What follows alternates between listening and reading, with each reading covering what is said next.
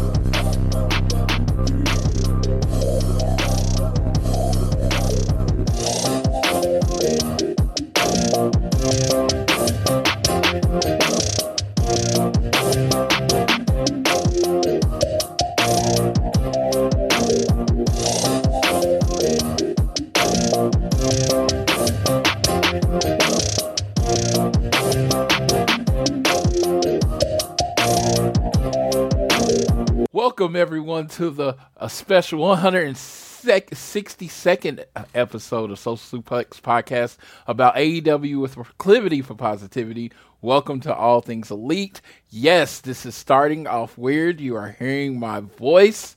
Uh, there is a special reason for that. And before we get to the, uh, that reason, I'm going to. We have a special guest this week, our frequent collaborator one of my tag team partners and probably the person that I speak to most on this earth. It is Mr. J.R. Perez. How you doing today, J.R.? I am doing well. Um, it's been a while since I've been on the show, as I think um, everybody knows that we've kind of essentially get back to our normal. And with that, in the last, pre- I can't remember the last time I was on the show, but um, this whole last summer, focusing on getting uh, my summer program up and running again, which were which was successful, and getting the new school year started. Last week was our first day of school.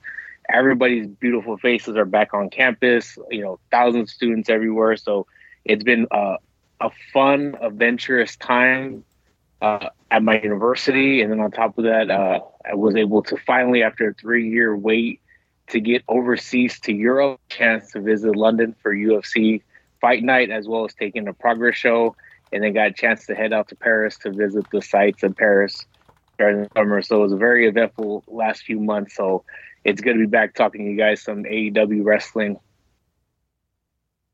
Thank you for joining us, JR. I just like with it being all out weekend, and we're gonna do the all out preview at the end of the show. Well, as much as we can preview, which much has been announced. Um, I really wanted to have you on or you know on to make the show just feel a little fuller. And last but not least, my co-host, the really the voice of this show. Uh, you know, I talk about loving him, but he had a bit of a rough week. So I'm going to go ahead and mute my mic and Austin take it from here.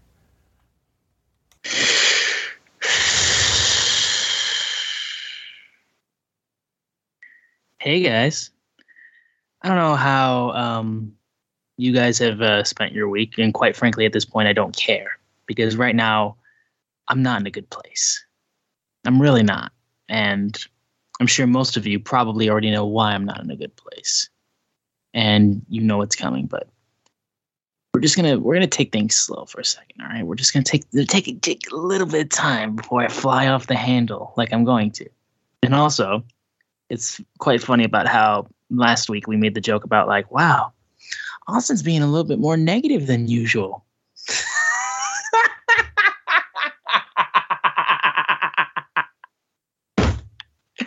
That's so funny.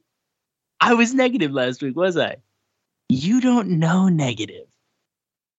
And AEW obviously seemingly wanted to test how far they could get me to go. So let's continue down this road a little bit. We'll preface this, and I'm going to make this a little bit longer. But also, get the shilling out of the way.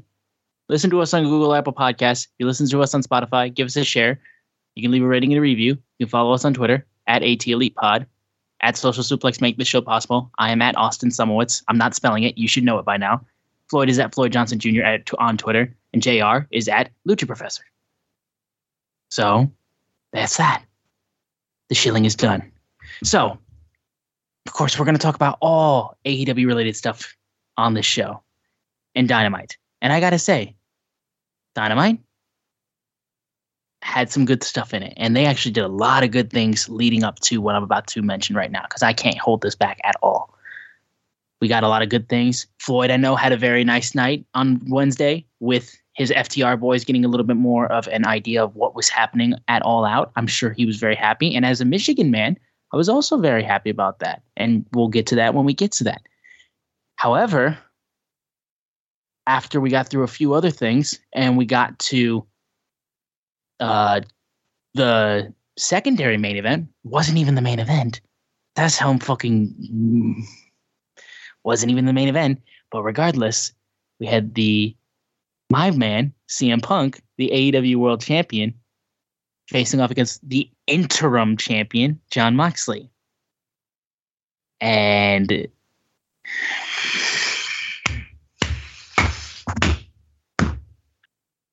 CM Punk went for a head kick in the match, re injured his foot.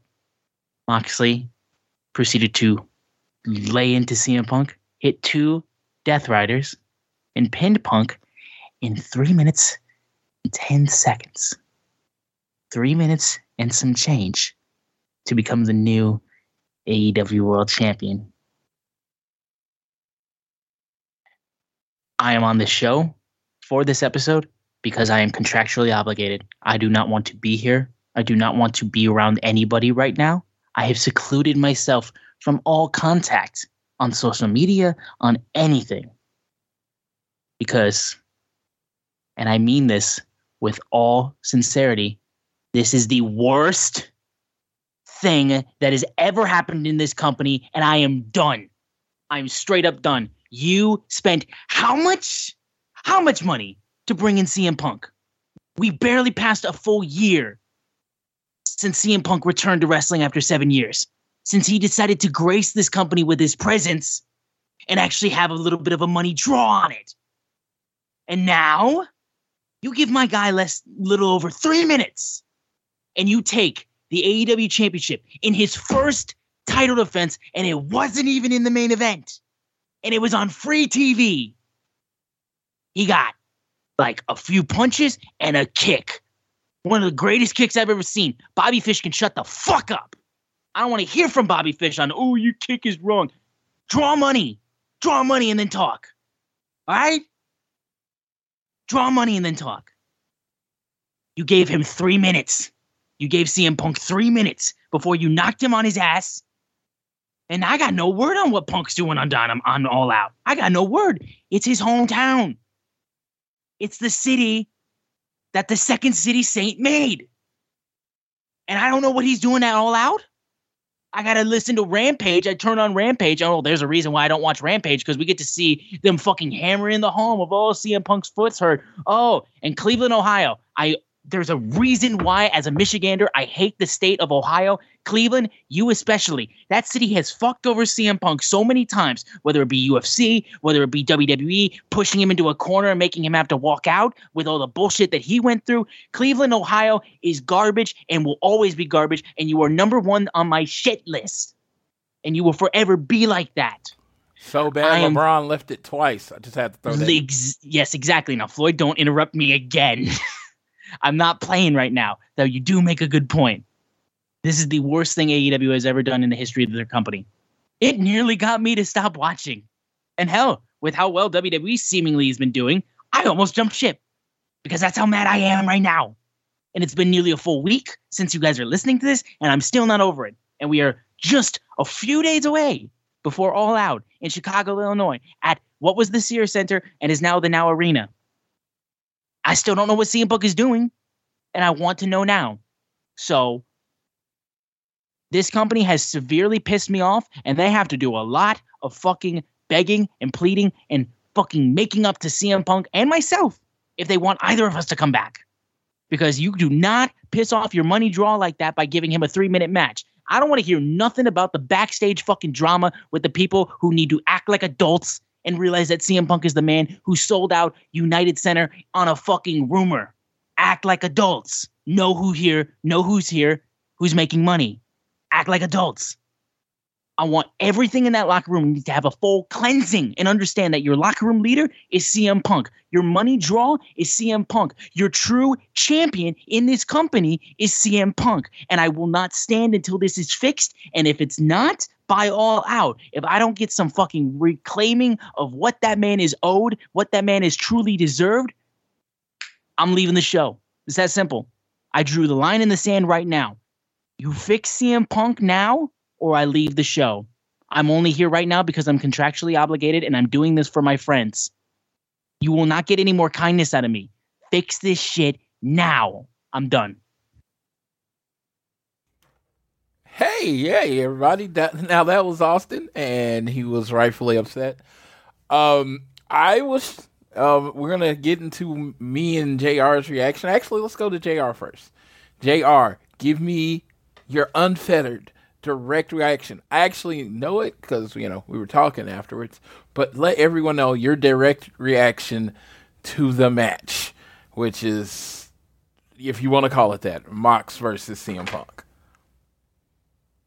Um, I think the my immediate reaction was I couldn't believe what I just saw, and I, I'm I'm gonna say two things. Before the match, like the the hours before proceeding, I had a conversation with Floyd knows this like Harsh Floyd, and talking about every possible finish that could occur. It was a double count out. Oh, it's gonna go into a Chicago street fight at all out. Um, oh, it's gonna be um a time limit draw. Maybe they'll do an Iron Man match. Uh, you know, every possible scenario outside interference and they gave us the one scenario that nobody on God's green earth saw coming.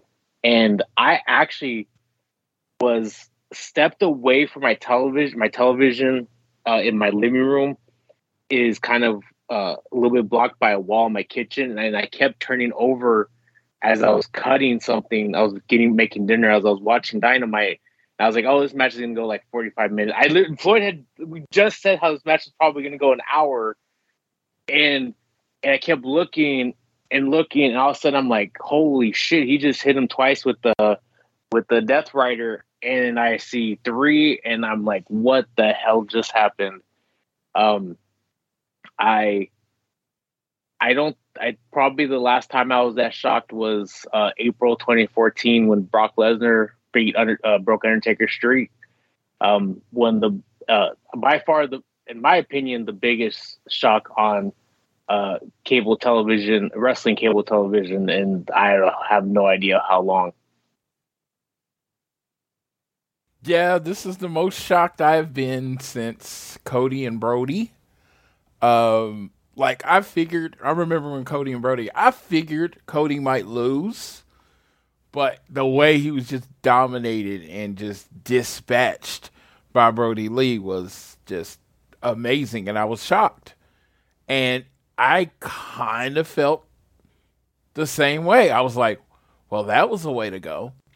And I've been big. I talked about last week how, you know, ratings have kind of been stagnant for a while in AEW, you know, just those same people watching. and, and I am very much a proponent that I know more people than what's reported watches the show because a lot of the people I know don't watch the show in a recordable way. Just put it that way.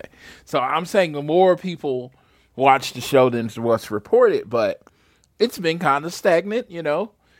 And I was like, maybe they'll. I was talking about maybe they're trying to do something shocking to wake up the audience, to get people talking to it. And man, let me tell you, this is all people have been talking about all week.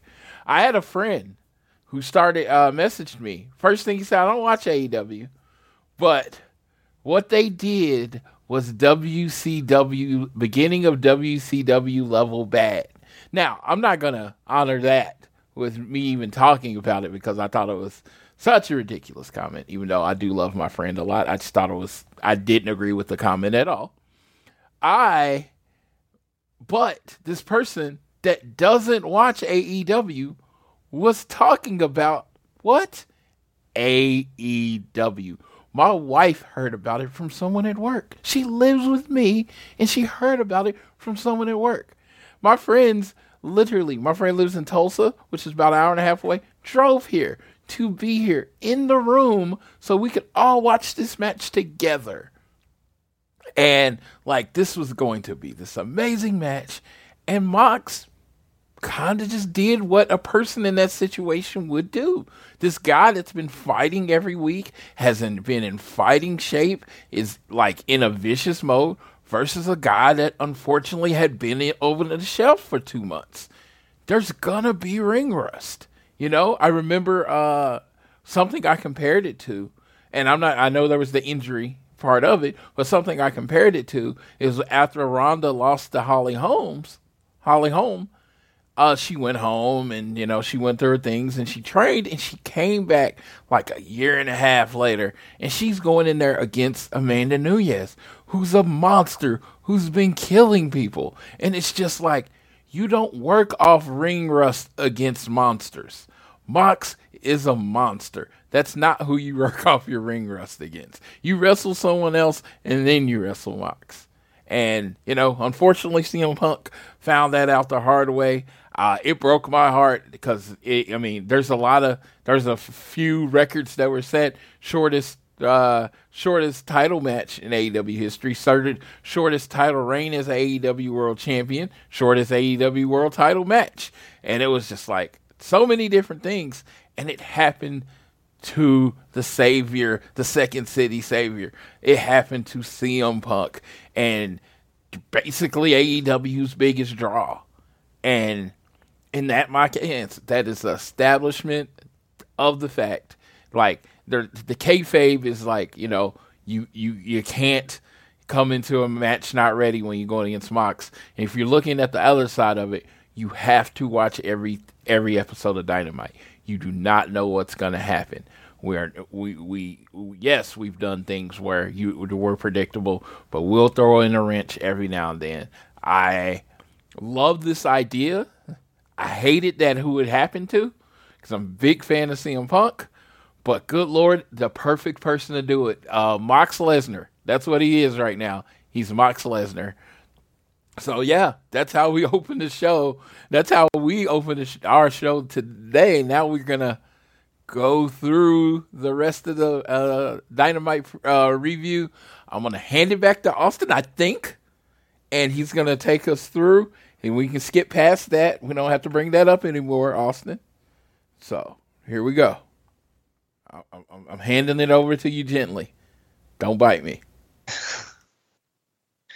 okay show opened with Chris Jericho and Daniel Garcia facing off, and the Your Wrestler chants, I gotta say, were great. And this was a great AEW doesn't open promos, open the show with promos a lot of times, and this was a really great way of opening it. Daniel Garcia was outstanding on the mic in this moment, and the way that he talked about how the moment was special and Jericho ruined it, and Jericho was trying to just really be that toxic person where he's like literally opens with i'm sorry that you feel that way like the best possible response a heel can make to somebody who is like yeah you're my teammate but also like stop being such a bitch. Um and he talks about how screaming for the fan screaming for him to say he's a sports entertainer and regardless of the fact he wouldn't say it and then he had uh, Bryan Danielson come out and he was talking about how great he was and these people think he's a wrestler. Jericho says, No, you're a sports entertainer. Garcia's like, Stop it. And he's like, My mentor, my hero are making me make a decision in public. He's like, I don't want to hear from anybody right now. He leaves. And then Dan- Bryan Danielson talks about, like, Hey, man, that I don't like sports entertainment that much, but that was pretty entertaining. And then Chris Jericho proceeds to go out and challenge him to a match at All Out. Bryan Danielson versus Lionheart, the American Dragon versus Lionheart. And right before that, Jake Hager ambushed him, and that was the end of the segment. It's a great segment. Thought it was a great way to open the show. And I thought that the character work was great. This was like some of the best character work that they did on Dynamite in a pretty good amount of time. Thought it was great. Yeah, Jr. Your thoughts?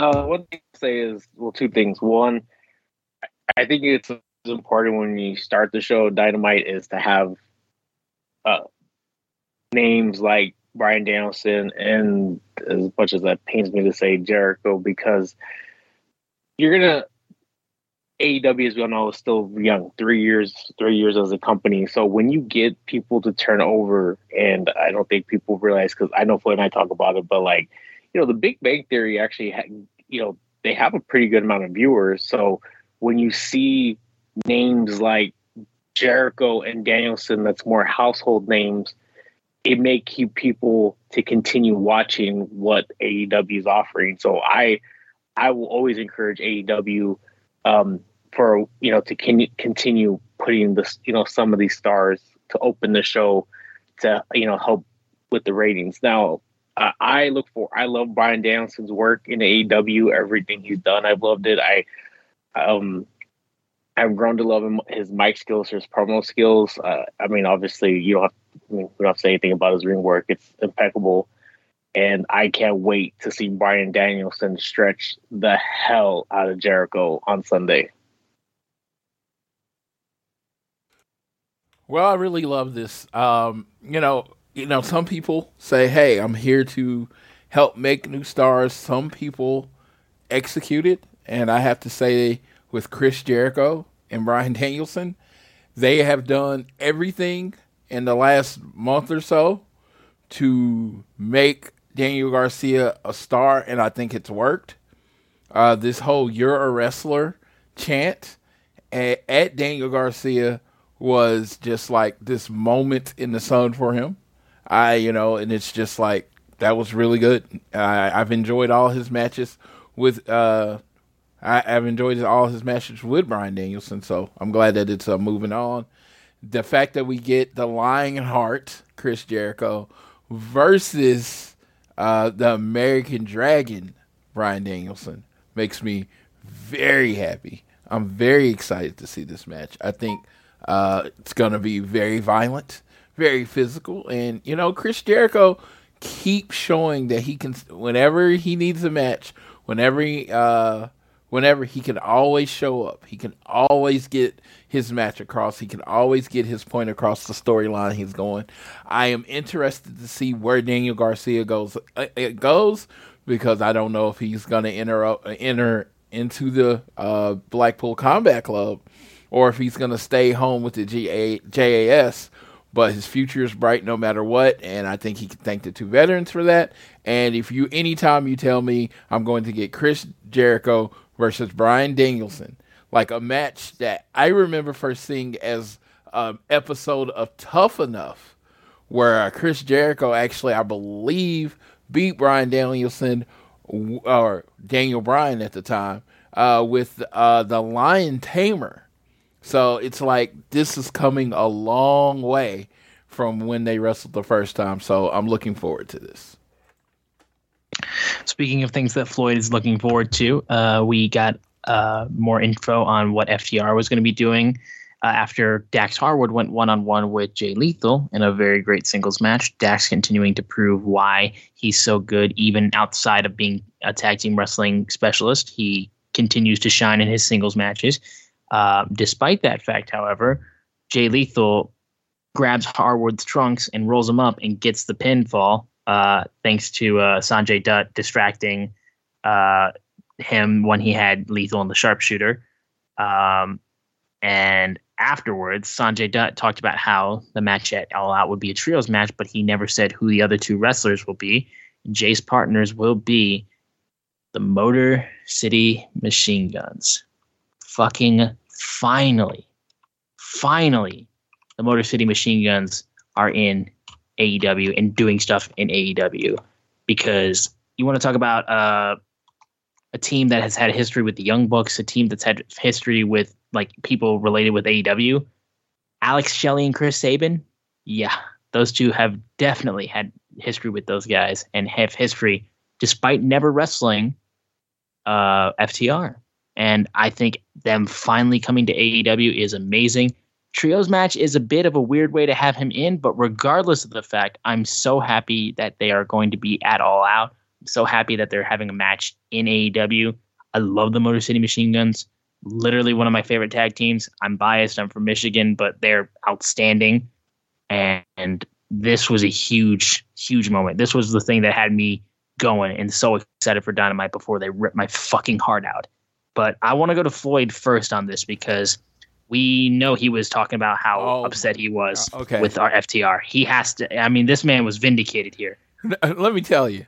So maybe this was the plan all along. I, I honestly think it was the plan all along, but it felt like they had listened to the podcast and how disappointed I was of the match we were getting, and they said, "You know what, Floyd? Hold on, we got you." T- TK look say, "Hey, we, I got you. Don't worry about this." Motor City Machine Guns. Now, they were AEW before AEW existed. Their tag team style, how they work, the excitement, them and Generation Me back in the day. A lot of the way, the foundation of what would become the AEW tag team division was those four people. So, uh, these two men are like the most exciting uh, tag team ever just they get over and get pops from just pointing at their hand. It's amazing. So I am really looking forward to this because this is if you want to go like AEW versus Impact. I mean, you know, uh, Black Machismo and old Jay Lethal, you can't get more impact than he was at at a one to point in time, and then probably maybe I don't know America's Most Wanted, Beer Money, Motor City Machine Guns. You can argue those three teams as the most important tag teams in the history of TNA slash Impact, but I'm I'm gonna go with Motor City Machine Guns. So FTR continues their year of facing legendary tag teams. I know this is in a six man, but come on. Come on, does TK ever let us down? You know this is eventually going to be a tag match. Maybe it's on the He next let me down. He let me down, Floyd. Maybe he's on the next ROH pay per view. Maybe it's at the end of the year. But uh, what's it called? Is it Best in the World? At the, uh, what's it called at the end of the year? I don't know what ROH's last show of the year is called. It's in Final December. battle. Final battle. There you go. Maybe it's a final battle. Maybe it's on Bound for Glory. You know, I don't know. But you know, Dax and Cash fight anywhere, anytime. They're they're scheduled to go to the UK in a little bit, but the fact that this is you talking about legendary talent, Jay Lethal legend. Then you got on one side the former Pinnacle, and they keep calling themselves the Pinnacle. And because they keep dropping that Pinnacle thing, I'm I have some thoughts when we do the uh, preview of All Out at the end of the show.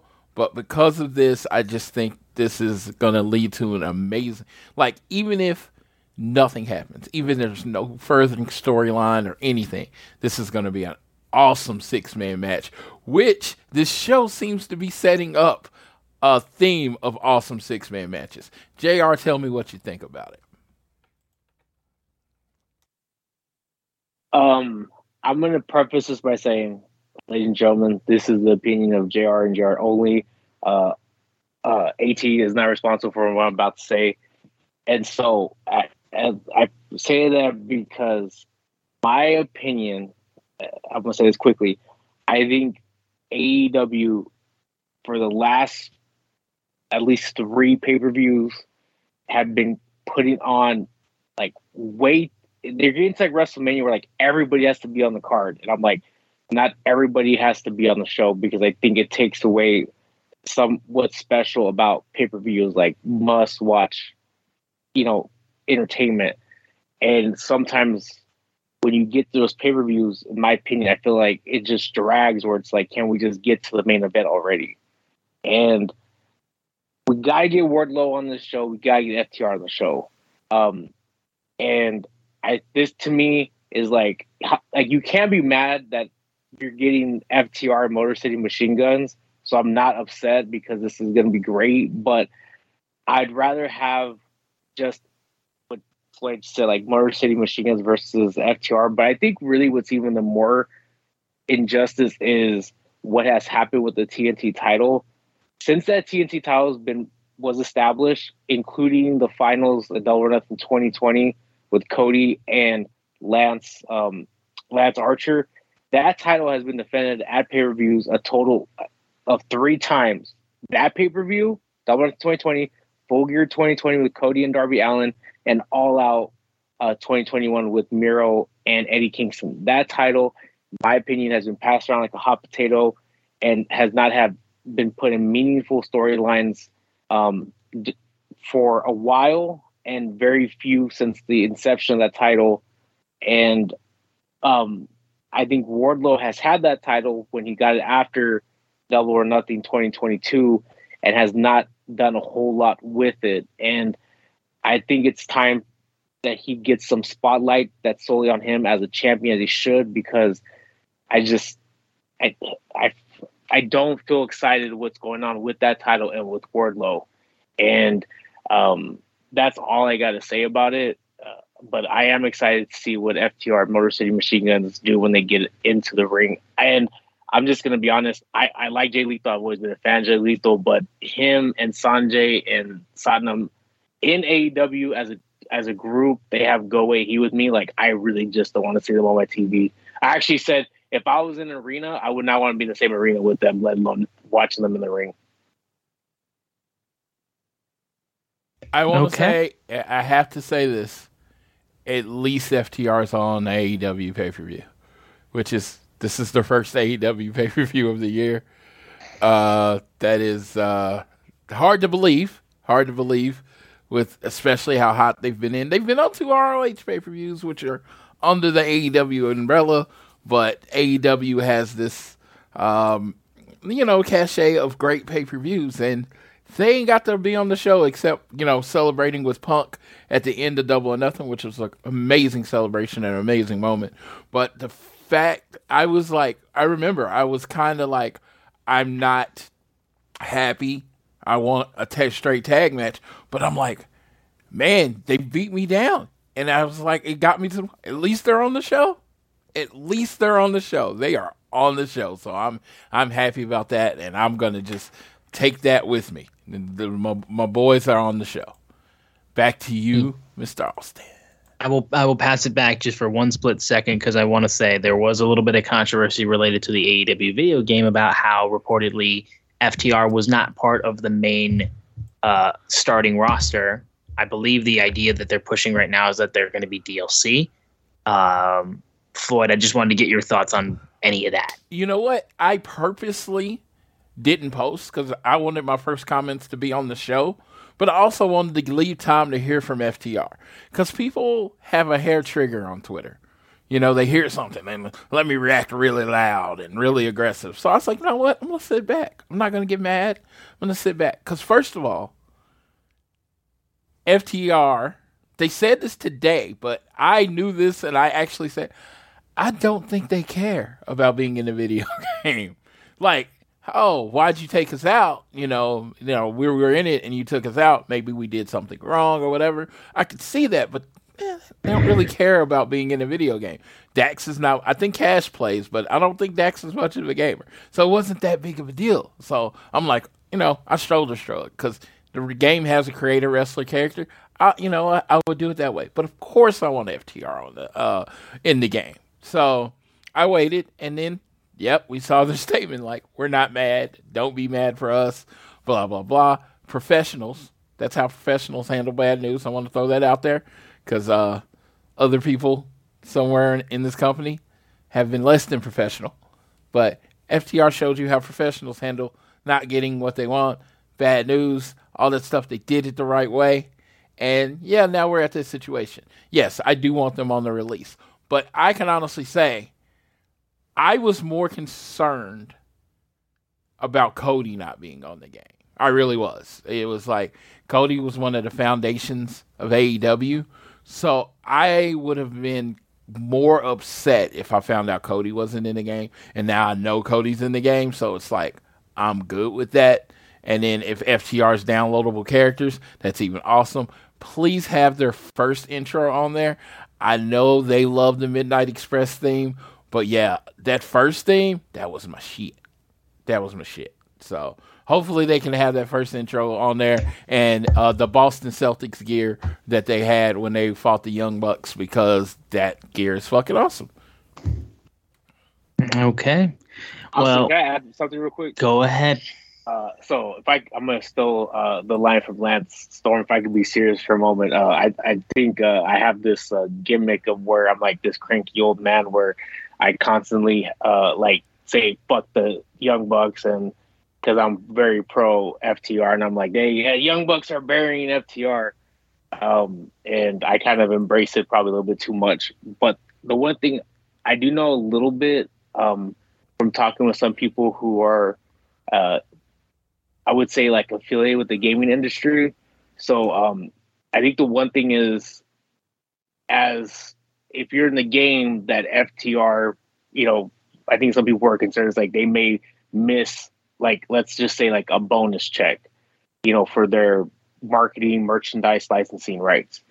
But the one thing I do know though, because I know a little bit about gaming, is how important DLC has become to the video game industry. And in a lot of ways, DLC makes up a significant amount of profits for for video games, whether it's Madden uh, Ultimate Team or if you have, I, I think, I, I don't know if Call of Duty still popular, but I remember they had like downloadable maps. Um, and you know whether you have your phone like in-app purchases, that has become a significant source of revenue for the video game industry. And uh, you know, playing devil's advocate, one could think that hey, if if FTR is you know as are as hot as they are, you know, we're gonna sell this game for fifty nine ninety nine or uh, like PS4 and Xbox One, and we'll sell. I think for PS5 is like nine ninety nine, but we're gonna charge maybe four ninety nine, nine ninety nine for the rights to download um to download FTR as a playable in-game character. Um, that's exactly what WWE 2K has done. Mortal Kombat has done that. I think when Mortal Kombat first came, I, I want to say it was Jason or Freddy Krueger. I think it was Freddy Krueger was like a downloadable for one of the Mortal Kombat games on PS4. I paid ten dollars to be able to use Freddy Krueger in Mortal Kombat. So um, yeah, it's a it's there's a lot of money to be made for downloadable content, and you know if that's what they you know did end up telling FTR, uh, like hey, we're gonna end up releasing you as as a, as a DLC character, and you know we're pay you a percentage for every time it's downloaded. Um, they could be, you know, making a lot more money on that side than if they were just putting the game on the initial release. All right, sounds good. We then move to uh, uh, unfortunate news uh, backstage with the AW Women's World Champion Thunder Rosa uh, being interviewed by Th- uh, Tony Schiavone, being uh, informed that she is injured and will not be able to defend the AW Women's World Championship at All Out. So she's going to uh, miss the show, and there's going to be an interim champion crowned. And she hopes that Toni Storm wins it, and she will be the interim champion. She hopes that will be the case. Um, but she said she will be back. She will be coming back and come back stronger. And the match was announced. Uh, Toni Storm versus Dr. Britt Baker DMD versus Hikaru Shida versus Jamie Hayter in a fatal four way to determine the interim women's champion. Um, I will say, um, I love everybody that's in the match. I'm so glad Shida's back because God knows we need women baby faces right now on the roster. But I have to say, because even though I do love this, uh, I do love this uh, field that they have for this match. What did Ruby Soho do to you? Like, did she do something wrong? Did she hurt somebody? Why does she get nothing? She gets a little match on Rampage, a mixed match, a mixed tag match with Ortiz to face Sammy and Ty. That's what she gets. She doesn't get a match on the pay per view. She literally fought for the AW Women's World Championship at Double or Nothing this year. Like, what did she do to you? I don't. I don't understand what has happened for them to not have Ruby Soho be one of those people that they're pushing. I understand they need to have the balance between baby faces and heels, and Jamie Hayter works with Dr. Britt Baker, which adds an interesting element in that regard. And having Shida back has like, hey, former champion, someone who could be a favorite to win the match. But and Toni Storm makes all the sense in the world. Everybody in the match makes sense. But all I'm asking is, what did Ruby Soho do to you? I just I want to know. I would like to know why she just is nowhere near that picture again. I understand she lost, but it just it, I don't understand why AEW seemingly just isn't interested in pushing her like that. I just I don't get it. I really don't. Like I don't think she's bad. I think she's good. I just am confused. Maybe someone here can answer that for me because that's the one thing I took away from this. While yes, I hope Thunder Rosa gets healthy again, and I hope she recovers as soon as possible. It's a fucking huge blow, huge blow to the roster. This is a really bad one, um, and I hope she heals up exponentially quick. Um, and you know what, Toni Storm, who will most likely that's my prediction to win the match you make a star out of Toni Storm if she wins the interim championship. Absolutely. Absolutely, you make a star out of her. But what did Ruby Soho do to you? Like Tony Khan, what did he do to you? What did she do to you? Did she slap you in the face? Did she call you out for your shitty booking for CM Punk losing the AEW World Championship? What did she do? What did she do to piss you off? JR, you can go ahead. Um, you know, I I agree. You know, it seems that Ruby Soho, obviously Ruby Soho made her debut this time last year in in Chicago for All Out, and she had a you know a quick rise, and the scene kind of flamed out. Um, and it's sometimes it feels like with some talent that they're the flavor of the month, and then once they're you know they don't have anything for them. They put them back on the shelf until they can figure out what to do with them. And it's unfortunately when you have a roster of that size.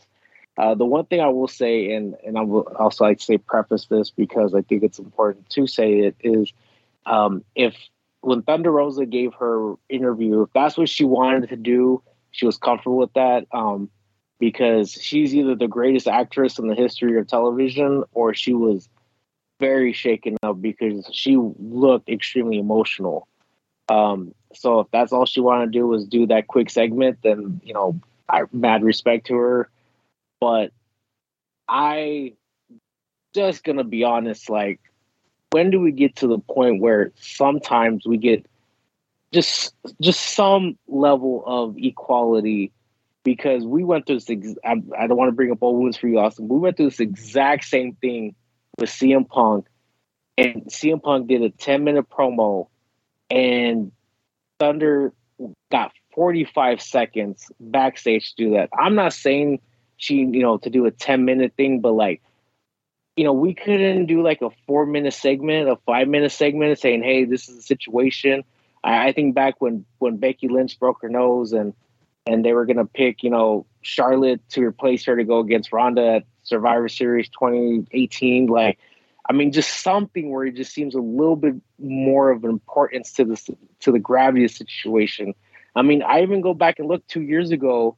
Uh, you know, I remember when when Cody was the TNT champion and he was going to wrestle Jake Hager, and they had this like whole backstage press conference set up, and then they were then it came to All Out 2020 and we're doing this champion versus champion match between then champion AEW champion women's champion Shida and then NWA women's champion Thunder Rosa, and it was done backstage in a bathroom, like in a in a pre-tape segment, and I was like, just come, just I'm I'm again, I'm not saying like it had to be ten minutes, but just something to where you can fully grasp the gravity of the situation and just kind of put more importance on this on her being champion, her being out with injury, and then creating this interim situation.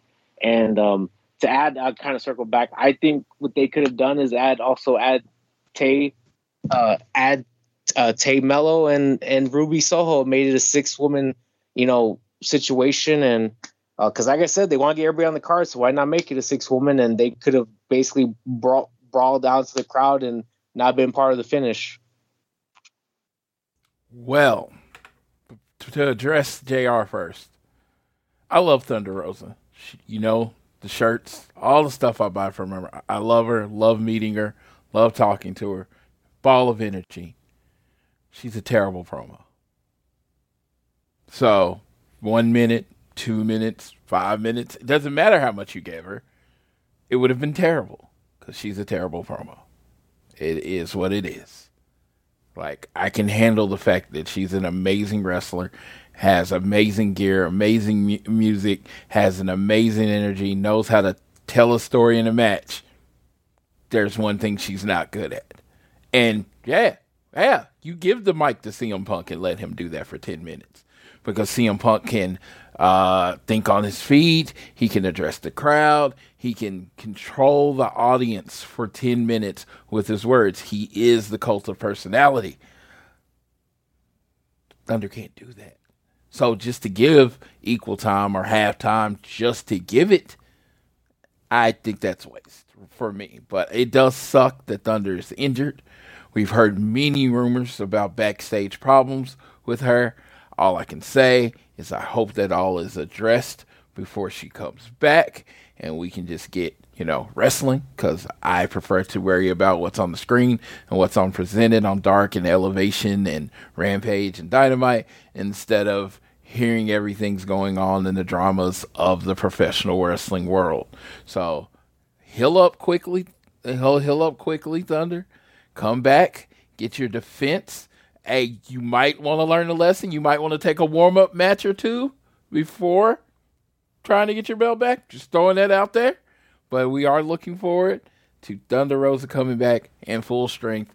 And I am also looking forward to the title once again going back to the only legitimate star in AEW's women's division, Dr. Britt Baker, DMD.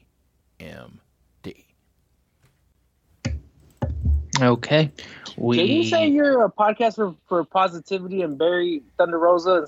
I'm just I just wondered like Uh, okay. just saying. No, So I buried Thunder Rosa by saying six positive things about her and then one negative thing. Yeah, yep. That's me burying Just her. saying. okay, yeah. I'm really, I For really, Kenny focusing on the positives yeah. I, I, that's why I, hiding s- negatives. that's why I said the six positive things first before I said the one thing she happens to be bad at. That's my boss tells me, you gave her a shit sandwich. Well, moving on, we had Billy Gunn go one on one with Colten Gunn after what happened last week, where the Gun Club turned on Billy. Uh, Stokely Hathaway watching the match from the front row. Who's Your Daddy chants were great. Loved it very, very much. Um, despite the fact the match was very short and Billy proceeded to uh, get uh, uh, into this match, and then Colt Stokely Hathaway took the Acclaim's boombox and attacked uh, the Acclaim from behind. Colten Gunn hits a Colt 45, and Colten Gunn pins his dad. Stokely Hathaway is very happy about it, and then he hands Billy business cards to Colten Austin, officially like getting him them into uh, Stokely Enterprises, as I'll call them, I guess. Uh, the tag team champions Swerve Strickland and Keith Lee come out to even the odds, and they help up uh, Max Caster and Anthony Bowens. Uh, even though afterwards, I will say I'll skip right ahead to that because where we they said Keith Lee offered them the challenge for the belts. Anthony Bowens and them was like, "We don't need your charity. We've already proved in yourself ourselves that we're going to take those champions because ships because everything everybody loves the acclaimed." I gotta say, um, I dig this match. I dig this match announcement for All Out. I think it's pretty cool. Um, and I think they should do a really good job. I think it's a big moment for the claim to be able to get this spot. Um, yeah, the the there's not really a ton to say about the match between Gun and Gun because it was pretty quote clo- pretty uh, short and as or as is. Um, but yeah, I mean, you guys can talk about the announcement of this match it all out, and then just the little bits and pieces of Stokely Hathaway getting involved, and just what your, what your thoughts were. JR, go to you. Um, I it was very interesting. I will say this about the match because I have never seen a father versus son match, and I think this may have actually been one of the like official like wrestler versus wrestler, father versus son match um, since a six man tag that occurred back in 1999 between uh, Perro Aguayo and his son, the late uh, Perro Aguayo Jr., um, that occurred in um, at Triple Mania in Mexico, where they were opposite of a tag team. So I, I just kind of thought that was kind of crazy to see that that you know that to actually win something like that, even even if it was brief. Um, I'll just say quickly on the match that we're getting all out. The acclaim, uh, by far the biggest homegrown act uh, is in the tag team division in AEW, and so it's uh, people love them. You hear it. I, I know I've seen them. Floyd Floyd's been a more fan fest than I have, but when I saw them at full at full gear in Minneapolis, and I think they were there at All Out Chicago last year, and then I saw them in Vegas. I mean, you just saw those lines grow. Like people are like people have been getting behind them. People be getting behind Max Caster in his raps. People love Bowens. Like it, and I think people, if they win, they're going to be, um, it'd be w- one of the biggest pops of the night for sure. Um, you know why they call him Swerve, right? Because he's swerving FTR. That's all I got to say. He's getting out that way because he don't want none of that. I just want to throw that out there. Um, no, I'm really excited about this match. Love Max Caster. Love Anthony Broad. Love the acclaim. Looking forward to the rap. But uh, you know, it, uh, me and uh, one of me and Austin's favorite series, movie series, is Rocky Three, right? And you know, mm-hmm. Rocky Three. You know, Rocky. They show like Rocky's beating all these people, and you know, and then you know, it, then the manager Mickey's like, well, are you telling me you're fixing fights? It's like, no, they're good fighters, but they're not killers. You know what I mean? That's how I feel about the acclaim. They're good fighters. They're not killers. they're not killers. So yeah, they put them up. Keith Lee, Swerve. You get get rap. You get everybody into it. Keith Lee and Swerve get them a little win. But the killers, the killer is waiting. A, a, a, a killer's waiting. Club Lane is waiting. He's in the six man match that night. Don't worry about that. Club Lane coming. You're gonna feel the pain. But I am looking forward to this tag team match. And uh Stokely, the big the group that he has together, he has four right now. Moriarty, uh, Ethan Page, and you haven't really seen either one of those since they joined the group. And now you got the Gun Club. So I like to see where this is going with the Stokely Enterprises, and he also has Jade and the baddies. So he has a nice little group. And I, you know, I love this about Stokely because he's one of the best on the mic. He's so funny. He's got these amazing expressions. So I, it, this means he's going to be on throughout the Dynamite episodes, and I am looking forward to that because this man is hilarious. Best follow on Twitter if you happen to be listening and you don't follow him. It's either him or Nyla. Like it was either like for me, it was like clearly Stokely in WWE and clearly Nyla in AEW, and now they're both in the same company. I don't know who's funnier, and I don't think you have to, but I don't know. Mm-hmm. Yeah. Yeah. Dr. Britt Baker DMD versus Kylan King was next. Uh, nice quick win for DMD. And with this being in Cleveland, of course, uh, the Steeler herself had to start railing down Cleveland a bit and bring out the terrible towel as well. Um, because Browns, um, congrats on being the new Steelers in that regard of your quarterback. And he, she's like, "Oh, it's a shame about Thunder Rosa, but remember when I was champion, I wrestled with a broken wrist because that's what a champion does." Toni Storm came out, and then Jamie Hayter proceeded to uh, follow her and uh, hit her in the back. Uh, and that's when Shida comes out and she chases them off and teased all out. Good little moment there. Uh, I don't have much else to say. This did what it was supposed to do for building up for the all out match, which was very uh, like, I mean, it was a, it was a thrown together match. It's a, I mean, it was a, a uh, thrown together match for Dynamite because they had to build towards this match that they weren't expecting to have on All Out. So I think it did what it needed to do, and it was solid. Um, Jr., you got anything? Got anything to add? You know that I will just say this: when you look at these four women, um, I mean, I, I don't want to discredit Shida, but I, I think there's no way she wins this. Um, I the what do you hear is that the I guess for rumors was that Toni Storm was scheduled to win, but there's I feel like there's like this crescendo building under Jamie Hayter where like like I don't see it. I just but it's like something you feel. It's hard very hard to explain where like people you feel like people want her to win. And if she wins, like it it's unexpected, but it's like when she finally like I guess essentially they look at her turning on Britt Baker, like they they want that, and uh, I don't know what direction they're gonna go.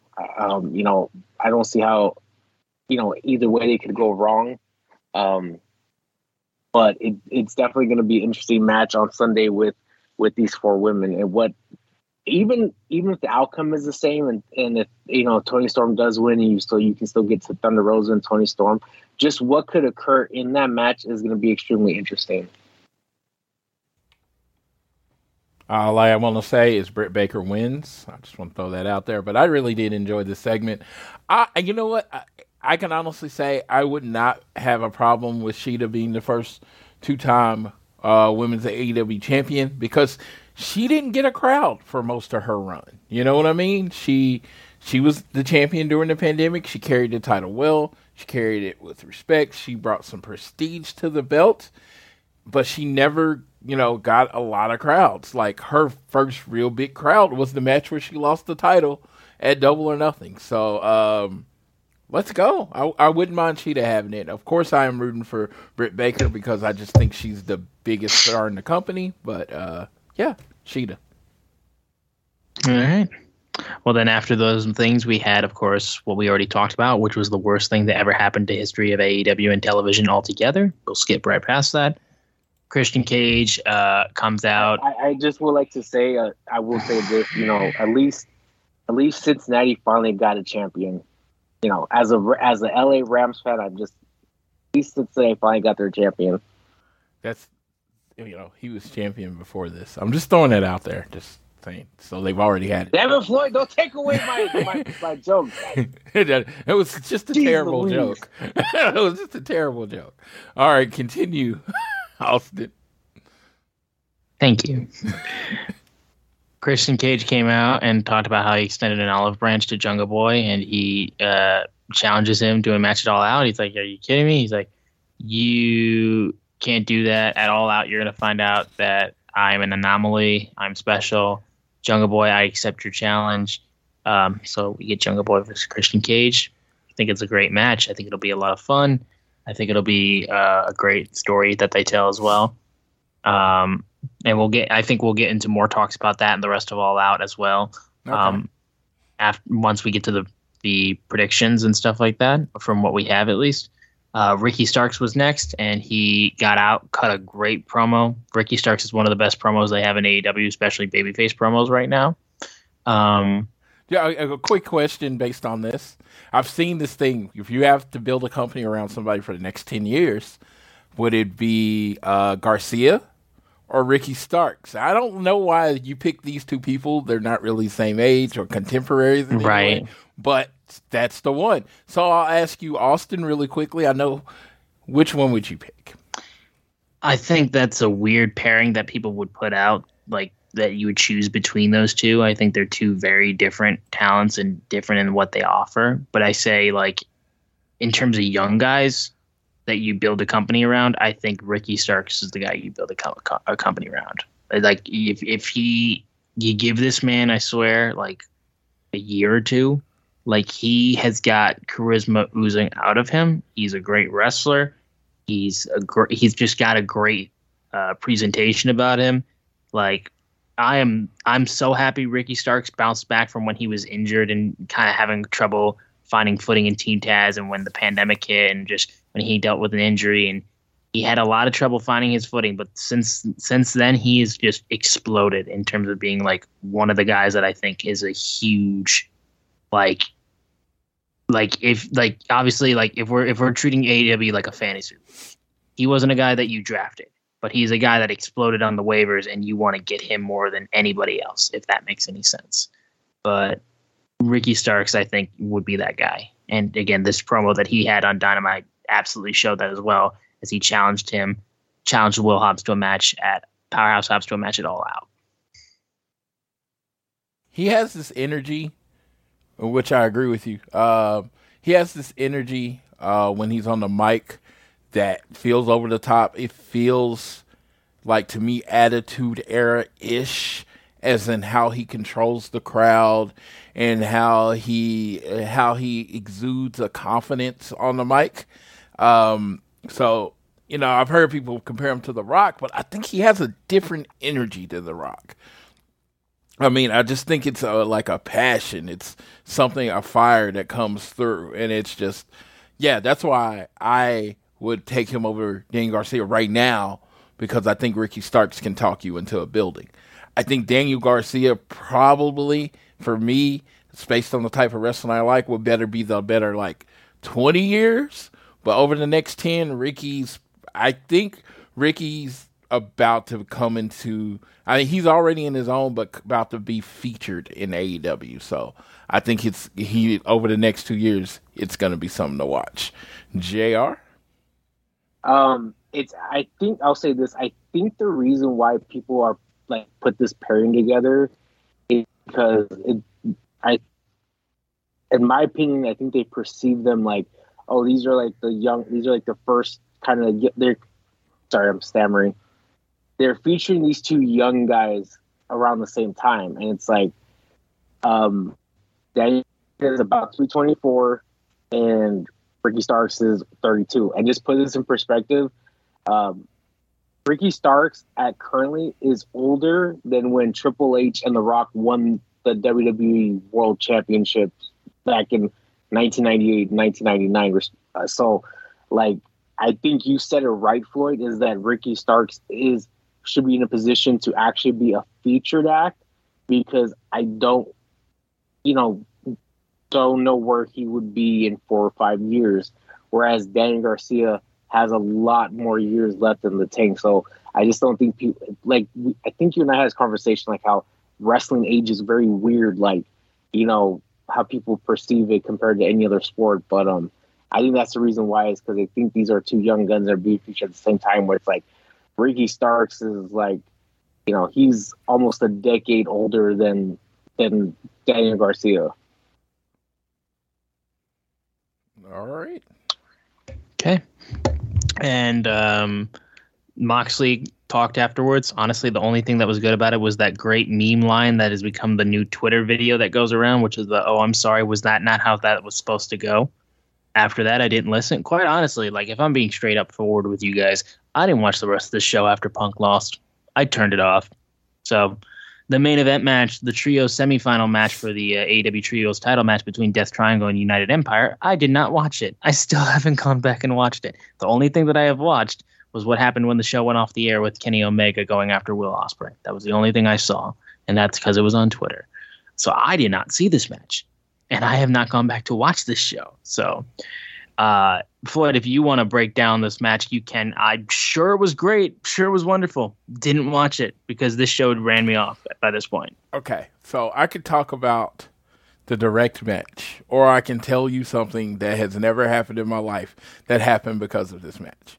Now, I often bring up my best friend Jason. Often bring him up on this show. He's very much a casual wrestling fan. He watches, you know, when it's home and happens to be home and it's on and he watches, right? So we have been friends since I was 12. I am 41 years old. And uh, I've never heard this man mention a star rating ever. And, and I don't mean that, and maybe I forgot. No, I've never heard this mention, man mention a star rating. This match ended. He calls me about 30 seconds after this match ended and said, I don't know what a five star match is. I've never rated stars or anything. He said that first. But if that was a five star match, that was a good match. I like that match. To me, and I will let JR elaborate on his feelings, that is literally all you had to say about that match. It, that match was that match was uh, a viewer creator. Jr. Uh, I will say two things. I while I'm not as passionate as Floyd is, I thought it was a very fun match. Um, not every style is for every wrestling fan. I think that's one of the good things about AEW is that it's a smorgasbord. There's something for everybody to enjoy. There are things that Will Ospreay and Rey Fenix does that I that they each do respectively that I enjoy. There's some things that they do that I don't enjoy. Um, there was a lot of spots and, and, and sequences in this match that I enjoyed. And there were some that I was like, yeah, that's cool, but that's not for me. Um, but I definitely respect the talent in the ring. The one thing I will say, it, um, it has nothing to do with the match itself. It actually was after. Is I have no idea what the ending of Dynamite, what they were doing. There was a lot of chaos, none of it made really made sense. They had a, too much going on at once. Um, I will respectfully say I don't produce television, but sometimes less is more. And I think uh, they should have focused on Will Ospreay and Kenny Omega because that's the storyline that everybody cares about right now. And whatever was going on between Andrade, Rush, and Dragon Lee probably should have been like an AEW YouTube exclusive because that was a distraction because it was so com- so like convoluted that ending. Okay. I Well- honestly didn't even pay attention to the ending. It was like I saw that they kind of jumped him, and I just took it as that they beat him up for quote unquote losing, and they kind of drove it home on another episode of a show. But yeah, Okay. Well, that was AEW Dynamite, the worst AEW Dynamite I've ever seen in my entire life. We will move on to Rampage, which is already the worst uh, Rampage I've ever seen in my entire life because they wanted to show CM Punk in pain, like as a selling point of the show. Fucking thank you, I guess. Um, and it opened uh, with another trio semifinal match between the House of Black and Dark Order. And yeah, I saw that best friends were watching in the front row as well with Danhausen as well. Um, the match ended up having uh, Alex Reynolds, John Silver, and Ten as the uh, three Dark Order members that were competing, and they faced off against Brody King, Buddy Matthews, and Malachi Black. Um, Ten's knee brace was a big part of the match too, as they were really focusing on on that. Um, and uh, they were going on in this match and just tearing house at uh, throughout this match.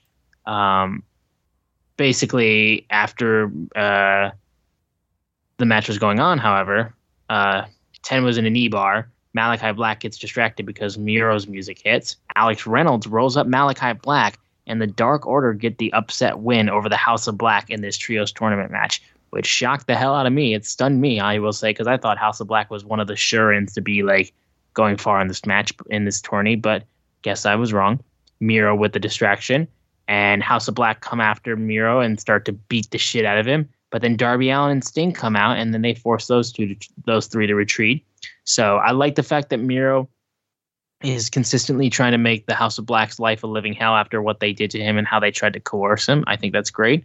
Big win for the Dark Order for the fact that they're now going to be in the final. They're now uh, moving on into the Rampage finals of the uh, Trios tournament. I think that's a huge deal for them. And yeah, match I, I thought was a, a pretty cool way to open up the show, and I like the fact that they got some bigger names on there like Miro to show up on Rampage. Yeah, uh, really good match. I like as soon as uh, ten came out, and it were. I mean, it, okay, again, uh, just a quick shout out when you do the uh, thing where it's like you have the Dark Order and you have a mystery spot there. People think it's actually going to be a mystery or a big person. I'm just saying, don't do that. It's it's it's it's a critique. It's just like so. Just put ten on the graphic. Let ten come out, right? You know, ten came out. Evil Uno said he was going to be in Germany anyway, so it's ten. Then there's no disappointment. They put on the match. Ten's got a uh, knee brace on.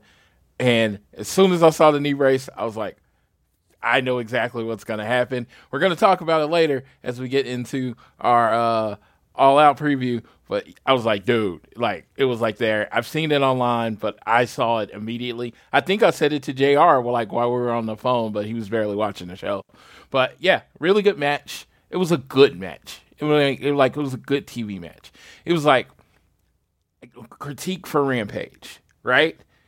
Give this much, give this match almost as much time as you gave the other match, and Rampage instead of putting four matches on on the show do three and let them each just be bangers and just let them be amazing and let them have time to work. Like I watched Rampage. I watch I have never missed a Rampage. Not one. And but this one felt like you tried to get too much in, so nothing really felt special. JR Yeah, the um, the one thing about Rampage is I believe this one was taped, right? This was taped. Okay. So I know like there's a few I think the only one they do like the Battle of the Belts is like where Rampage is live. Um and I don't and it's always kind of tough with tape because since it's tape you don't know how much of it's edited or not edited. Um and when it's edited the the flow of the match could feel different than how the actual the flow of the match was. Uh, the one thing I say, and I say this all the time, and some people think it's just like, oh, you just like him as a person, but I fucking love Alex Reynolds and John Silver as a tag team because they have this sequence of spots, and I first noticed it when they years ago when they took on um, Cody and and Matt Cardona had his brief AEW run, and it's just uh, it's a series of strikes, and I believe Alex Reynolds. Trying to remember if it's if it's um if it's a, a, a inverted atomic drop into a, a belly to back suplex, but I just think it's badass when they do it, and I think John Silver is a fucking beast, and I want to see them. Uh, I mean, I want to see them win the the trios championship because I just think it, they're quest. I think people would, um, you know, really would love them and and um, embrace them. Uh, so think they're badass. I can't help it. And the one thing is going to the end when Miro came out, um, they there was a sequence where uh, Buddy Murphy was going after him, and I swear Miro picked him up and threw him in the air, and looked like he flew like twenty feet in the air.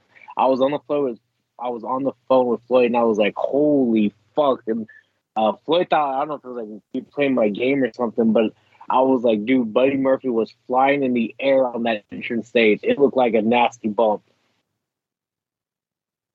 Yeah, it was a big, it was a big bump. Yeah. All right, well, moving on. FTW champion Hook was backstage and asked about Angelo Parker and Matt Menard. Said he didn't care about them. And then that's when those two walked on and threatened to take the title away from Hook. Cute. I mean, that's the backstage segment to get Hook on uh, Rampage, since that's where they're kind of showing him mostly right now. We had a TNT Championship match between Wardlow and Ryan Nemeth. How do you think that went? Um, Wardlow was insulted, and then he just proceeded to just beat the shit out of him as Chris Sabin, Jay Lethal, Sonjay Dutt, and Satnam Singh were watching. Uh, yeah, it was a squash match. That was what Yeah. it was. Two boys from Cleveland, baby. Got the crowd into it. Oh, cool. Go, go. All right, hey, got anything to add, add to this? Because I don't got nothing. I added my part. That was it. okay, Jerry, you got something to say or no? I'm good. Cool. Andrade Family Office was interviewed. Uh, they were asked about private. Uh, they were uh, Andrade told Private Party to be careful about losing, as everything has confidence consequences.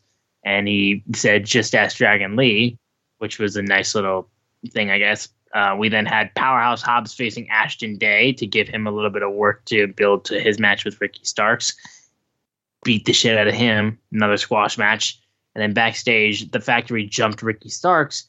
QT Marshall then proceeded to take his watch and just wrap it around uh, uh, his his his uh, knuckles and knock out Ricky Starks with that. So even though Powerhouse Hobbs wants nothing to do with the factory, they're still going after Ricky Starks like on his behalf, I guess, to try to get him to reconsider. Maybe I guess that was what I took away from it at least. Um, So we got two squash matches in a row and then some backstage segments before we got into another backstage segment and then the mixed tag match before the uh, ROH title match. So we'll get to all those too, but go to JR first if he wants to talk about uh, the segment with uh, Hobbs and how the factory were beating up on Ricky Starks. What are your thoughts?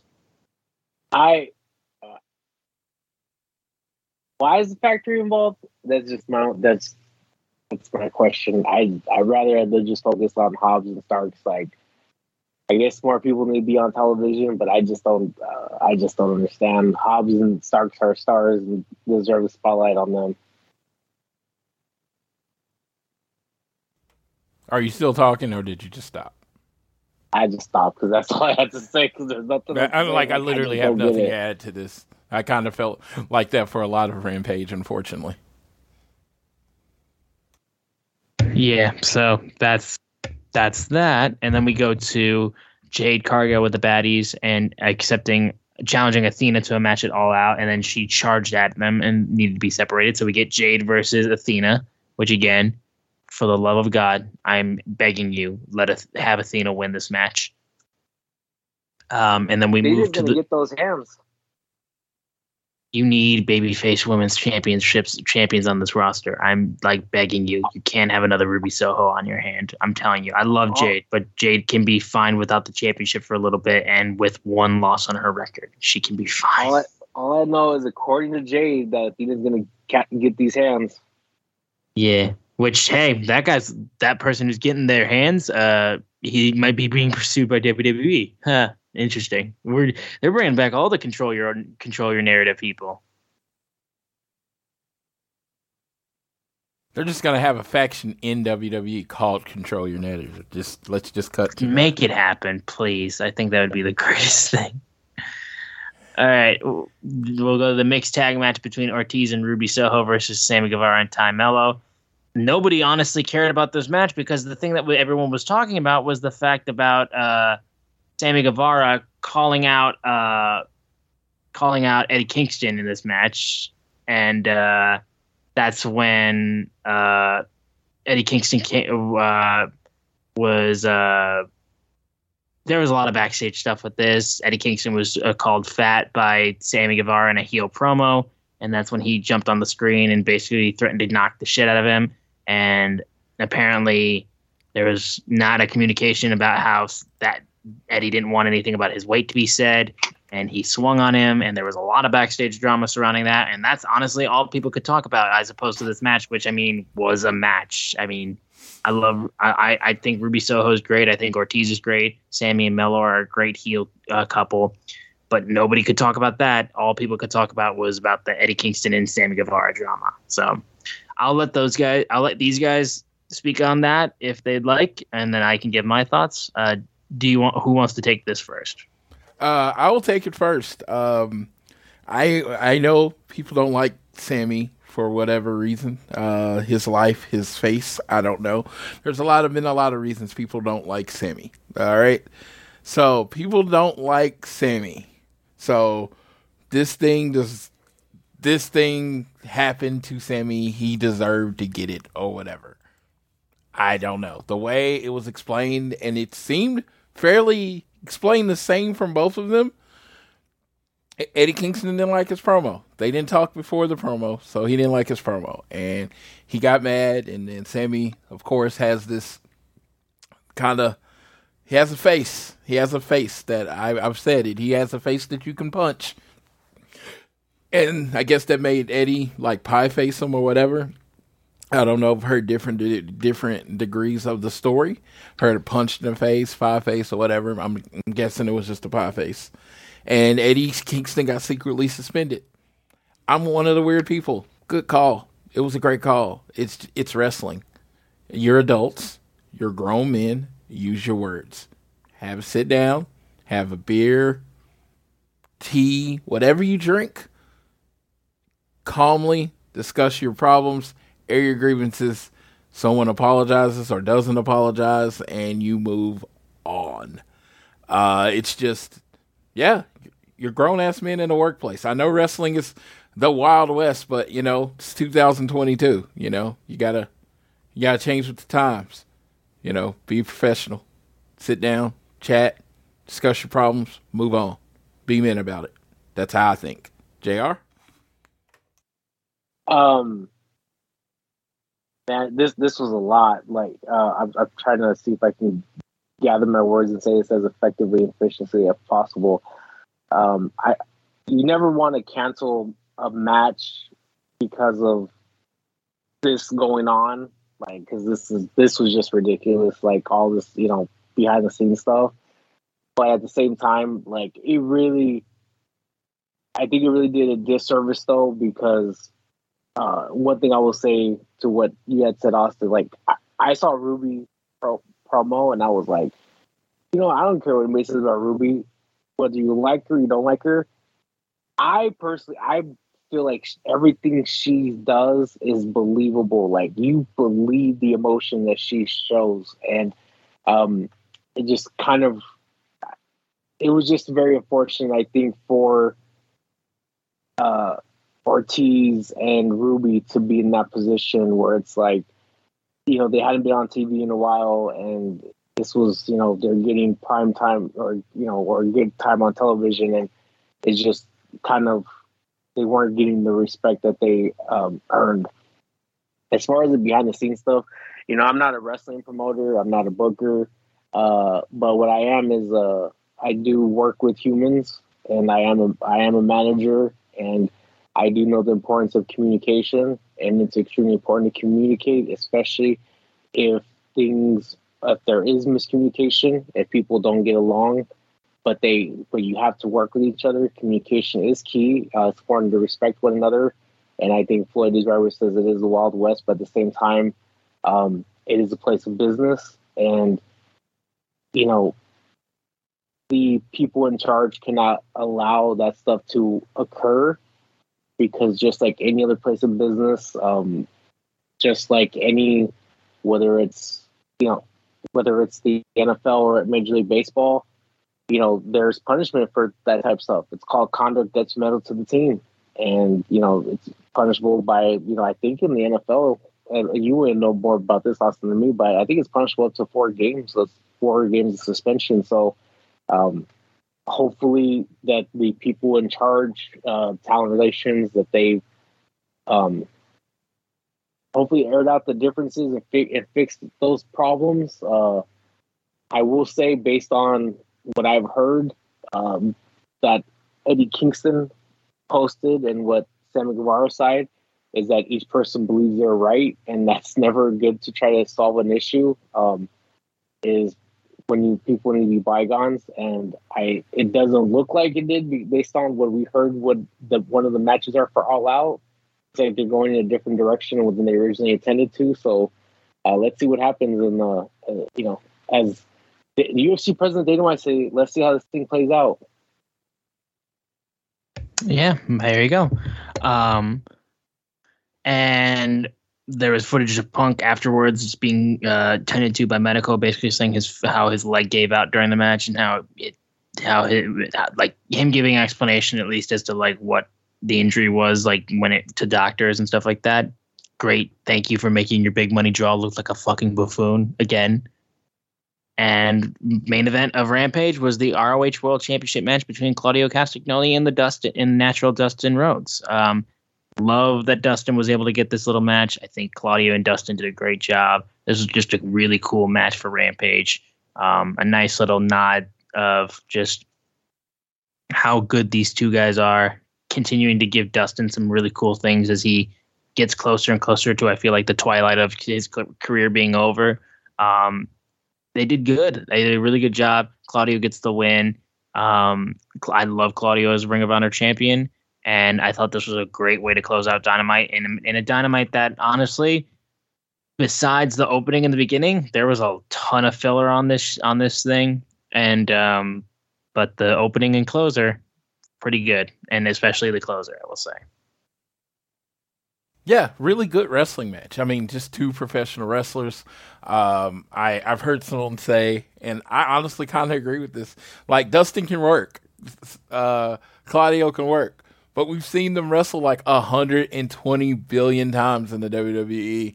So how about them work? You know, other people. I was like, you know what? That's fair. I'm not saying the person is right, but I can understand what they're saying. I thought this was a really fun match. Dustin can go. You do have to work to Dustin, but he can still go. And I just thought this match was exciting. My biggest problem with this match is you never thought Dustin was winning. That's my biggest problem, and that's my biggest problem with a lot of you know wrestling. I, I I'm consistent in this. I just want you to put up opponents that I'd be like, you know what? I could see them being the champion, or I could see them winning. Never thought Dustin had a chance in this match. And it's the main event of Rampage. So if you're a person that, let's say, is casual, happen to be watching it, and you're like, ah, I already know who's winning this match, and you turn it off and go do something else. It. JR? I, I, I second that. I mean, they're, they are, you know, professionals, professional. Uh, Dustin Rhodes been in the business since I think '89, and and to this day, at 53 years of age, can still go with the best of them. And Cesaro, pound for pound, one of the strongest guys in the history of professional wrestling, and they did it. But you know, when you get certain matches, you know what the outcome is going to be before it comes on, and sometimes that I think for fans it takes them out of the match and doesn't doesn't allow them to, I guess, pay the respects that you know these two, you know, basically, you know, Dustin's a legend, and I mean Cesaro, when it's all said and done, will be a legend if he's not already. So um, that's just the unfortunate thing, and it, you know, it's um, it's setting up to for something for Cesaro later down the road. Um, but it's good that they, you know, that to me, it's more. This was more of a respect thing for Dustin, and uh, you know, giving him the respect that he that he has earned for his career to give him a match like this on television. Mm-hmm. For sure, and that was AEW Rampage. And then the final thing we're going to talk about is real quick. We'll go through a preview for what we have for Dynamite in Chicago for the week before, or the week of All Out week. Uh, Bryan Danielson versus Jake Hager. Uh, we're going to have Dr. Britt Baker and Jamie Hayter versus Hikaru Shida and Toni Storm. We'll hear from the new AEW World Champion, Jon Moxley. And we're going to have the Elite and the United Empire and the Dynamite Trios final match for the AW Trios Championship uh, tournament. And that's what's been announced for that. Yes, um, I'm really looking forward to the the trios match. I think it might top the trios match like last week. I mean, I know Kenny Omega's kind of working this injury thing, but uh, you know, I still think Will Ospreay and all of them can let loose and get this, get another, maybe get maybe another five star match. But that's the, the, thing I'm most looking forward to. Once they announced that match, you know, I had made the decision not to go until Thursday instead of Wednesday. I'm actually pissed about that decision now because I would love to be in the building for that match. Again, no, I can't go to everything, but come on, it is Will Ospreay who, right now, right now, August 31st, 2022 without with Kenny Omega not like working to his full potential right now, probably the best wrestler in the world. As far as you know, what I mean by that, for me, anytime he's in the ring, no matter who's across, what type of match it is, it's probably going to be my favorite match of the night. And when that, if I can say that, in my, I have to say, you're probably the best wrestler in the world because Orange Cassidy, the six man. You know, I've seen him against, you know, I've seen him against Okada, and like I've seen him against, you know, like uh, there was a, a dude in the UK where I saw highlights of the match. I didn't watch the whole match, but anytime Will Ospreay's in the match, no matter who he's wrestling, the competition, what skill level, it's probably going to be the match of the night. So what else can you say other than he's probably the best wrestler in the world? I don't got anything. Say, say, Jr.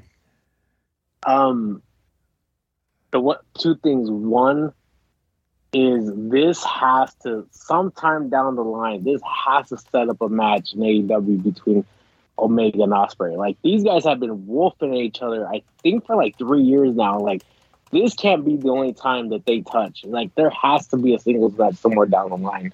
I just got to throw that out there. Like, you know, I always see this. Like, I always talk about money left on the table. Like, there is money that would be left on the table if these two guys did not have a one-on-one match somewhere down, like somewhere down the line in AEW.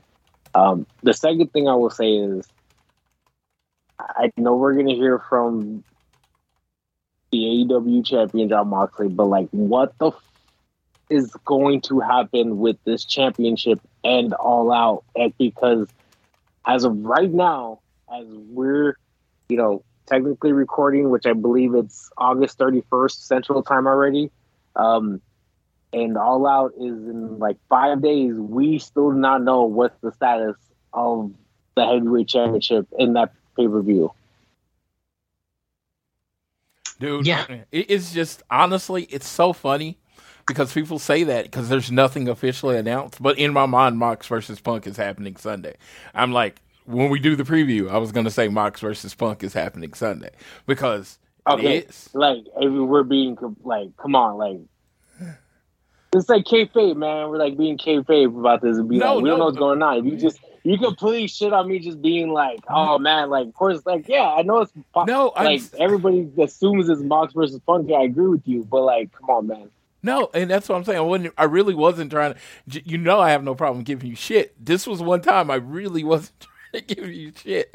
All I was saying is that even you know, kayfabe, not kayfabe, that's in my mind. That has been like the match. It's like if you don't get that match, you have failed me as a fan. You know what I mean? That's what I mean. I didn't mean to crap on you because that's what what what I was All going for. all show. That's what the one I was trying to go for. In that situation, you know, I enjoy crapping on you. Don't get me wrong. But not this time. I wasn't actually trying to this time.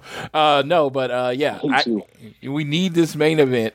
We need this match. If if they don't if it's not that match, it's is booking malpractice. No, I'm just kidding. Because honestly, storyline wise, I know we're gonna rush back to CM Punk versus Mox at the show, but storyline wise, he just had a match. Oh, you know, a week ago where he can literally couldn't throw a kick because he couldn't support his weight. So you're saying in a week and a half that foot has healed so much that he's actually going to have a wrestling match with Moxley? Yes, yes.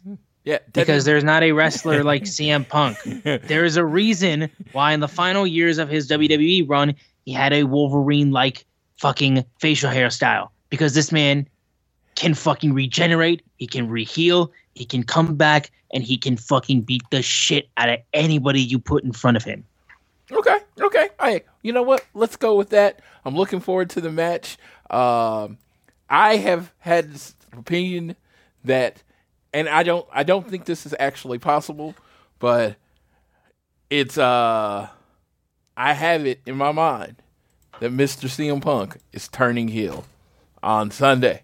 That is my prediction, and where CM Punk goes, there's another three letter, another three letters that follow. So, I'm hoping those three letters follow old CM Punk over to the dark side. Um, it might not happen. It might not happen. CM Punk might just, you know, be, be victorious in Chicago. But good lord, I mean, I love CM Punk. I love a lot of different versions of CM Punk. But heel asshole CM Punk, oh my god, it's god level. So, if we get a little bit of that, I'm down for it. You JR, do you got anything to say before I go? Um, in my opinion, uh, I think what's a possibility is that they may do, um, which I don't. It's wrestling, so who fucking knows? But like, uh, you know, uh, an unsanctioned title match, where you know that, or like, you know, we are not liable if you, you know, CM Punk, you got to sign this that that basically waives AEW from all liability to, if you want your rematch at, at All Out. And, um, you know, I, I've heard that rhetoric about, you know, heel CM Punk. And, you know, there's a very similar situation that occurred at April 1st, 2001 at the Astrodome in Houston, Texas, uh, WrestleMania 17. So if it's that way, like, it would be by far, I think, one of, it would be the biggest. It would be the biggest heel turn since April first, two thousand and one, and it won't even be close. Okay, then I will say this: this is how you fix everything. You turn CM Punk heel. That's how you fix everything. You fix this whole mess that you've made yourself, Tony Khan. You fix this by turning CM Punk heel. People were already making the heel joke, the heel turn jokes because that's what caused the fucking re-injury. He overturned on his foot when he made contact with the head kick, and that's what foot the plant foot was the one that was hurt. So he turned heel, he turned his heel, and he got hurt again. That needs to happen. Yeah. Punk needs to be heel. Yeah. And I think another good thing that they could add to the CM Punk lore, he should refuse to work in Cleveland from now on. Yes. Don't even show up. Don't even go to Cleveland. Yeah, they have a Cleveland show. He just doesn't show. And they were like, why? It's like, well, he left WWE in Cleveland. Mickey Gall happened in Cleveland. And now Jon Moxley ha- happened in Cleveland. Don't go to Cleveland anymore. Cleveland is on his shit list. And like Absolutely. and as a heel, like you could build up to a big match where he's forced to wrestle in Cleveland. Like he refuses to go to the city. That would be hilarious and amazing. And honestly, AEW because they've been really good about sticking to their storylines. But good lord, yeah, Cleveland is on the shit list. Like, dude, he should get like a Cleveland, uh, like a Cleveland tattoo with an X through it. Like he doesn't go to there anymore. Like, no, I, I just, I just honestly, when someone told me that, I like about the Cleveland thing, I was like, motherfucker, they think of everything. And and that's truly, it was just like, as I I was truly mark level ten right then because I was like, really, is that why they did it in Cleveland? I was like, what? Who thinks of that? And is like wrestling so easy, and you, it's just like the it's the details, man. And man, I, I I'll tell anybody that thinks AEW is quote unquote in the mud. Come on, be serious, dude. It's the best wrestling. It's the best wrestling on TV. It's not still not close. I mean, other places getting better. I have no problem saying that. But AEW is the best wrestling on TV, and it's not even close. And I will say, AEW will will go back to being the best wrestling company in the world if they do right, right by CM Punk. That's how you do right. Otherwise, at this point in time, you're not getting me to say much else. Like like in terms of like being the proclivity for positivity. Like I said, people thought I was fucking hard last week. If they thought I was hard last week, I'm sure you're enjoying this episode, or at least my fucking misery. Um, we'll go now, real quick, to the matches that have been announced for All Out uh, this Sunday. Of course, the tag match for the tag titles: Swerve Strickland and Keith Lee, Swerve in Our Glory versus the acclaimed Anthony Bowens and Max Caster. Those, and then I'll go through all the ones that we have. Pretty much, I- pretty much every match was confirmed for uh, everything except for who will be in the finals for the trios tag team title tournament. and they haven't told who's going to be in this mysterious ladder match. Yeah, that is se- still said to be happening, the casino ladder match, which I mean, I guess we'll find out who will be in that match. Uh, hopefully tonight, maybe on Rampage. Though, though we're gonna have to find out who's in that match because that's what's we've we've heard that the casino ladder match is still happening. So, um, I guess uh, do you want to do predictions right now since we still have we're not going to be able to have a show up until Yeah, All Out's over? Yeah, yeah, we get. I mean, and when we get to the six man, predict who you think is going to be in the finals and who's going to win it. So, yeah. all right. All right, so Jungle Boy Christian Cage. This is a Christian Cage win all the way. I feel like. I feel like they're going to continue this. And I, I, I think Luchasaurus comes back and actually turns on Jungle Boy now. Legitimately, yeah, because Yeah. they've still been like showing like little signs of how Luchasaurus, while he yes is back with Jungle Boy, he's still not the same Luchasaurus that we all knew and love. So I say Christian Cage gets the big heel win, continues to establish himself as one of the top male heels in the company. Jr., what are your predictions? I fully support that. Okay. We then have Ricky Starks Powerhouse Hobbs. I feel like they're going to give this to Ricky, honestly. I, I get that, like, this would be a feud that you could continue, but I think they're going to try to get Ricky, like, going, like, for TNT title picture pretty quickly. I think they're going to try to move this a little bit quicker than you would think. So I think Ricky wins this. I think you, to me, with interference from the factory, I think you go with Hobbs because the story is Ricky overcoming uh, uh overcoming this big obstacle in front of him. Okay. JR? I, I, I support Floyd. Okay. All right. There you go. Well, we then have Bryan Danielson versus Chris Jericho. Um, I feel like this happens with uh, Chris Jericho losing thanks to uh, he wants Daniel Garcia to help out in the match, and then he refuses, and Bryan Danielson comes to and gets the win, and then uh, Brad Daniel Garcia joins the BCC. That's my pick. So I got Bryan Danielson winning. I, I got Bryan Danielson winning too. I agree. JR? Um, I didn't get a chance to say this earlier. This storyline is either going to make Daniel Garcia either the big one of the biggest baby faces in AEW or one of the biggest heels in AEW. And I believe he will become one of the biggest baby faces in AEW um, when he uh, joins the Black Blackpool Combat Club after Bryan Danielson submits Jericho. All right. We then had the Pinnacle, Wardlow and FTR versus Jay Lethal and the Motor City Machine Guns. While I, I will say I love FTR, I would love it if MC, MCMC, M, MCMG or Motor City Machine Guns, I would love it if their first match on AEW they win. It's going to go to the Pinnacle, and it's going to be pretty simple in that regard. Though I do hope that Chris Sabin and Alex Shelley get more work in AEW to, still. I would love it if they stuck around a little bit. Whether it be in Ring of Honor or AEW, doesn't really matter to me because I love the Motor City Machine Guns. All right. But- I'm going to shock the world. Shock the world. I'm going with Motor City Machine Guns and Jay Lethal. Okay, okay. I'm going with either Chris Sabin or Alex Shelley pinning Cash or Dax because that's the best story because that leads to them having a title shot at either them going to Impact or them going to the next ROH show. That's the story that's best is FTR losing. But if FTR and Wardlow win and FTR continues their undefeated on pay per view streak this year, I would not be disheartened by that. But if you want to talk about what makes sense, you and MCMG they win the match, they challenge FTR. You do it. You do it in New York. You do it at the big show in New York. Motor City Machine Guns versus FTR Dream match at uh, Grand Slam. Let's go. That'd be nuts. JR, go ahead.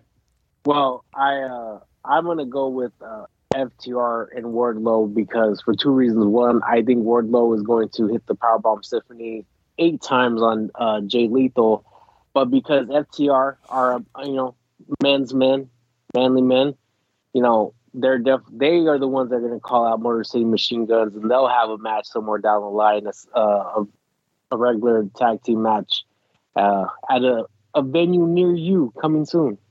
Yeah, and, yeah. The Grand Slam thing just hit me. I mean, Grand Slam's going to have twenty thousand people in the building. Come on, come on, Tony. TK, TK. Break. We're on the same break wavelength. MC, MG versus FTR. All the initials. Let's get some fighting going. I don't know if Well- you have the same wavelength because you can actually book. Ooh. All All right, Jade Cargill versus Athena for the TBS Championship. It has to be Athena. I have said this over and over again. It has to be Athena. I've got nothing else to say. I've said everything I can say. It has to be Athena.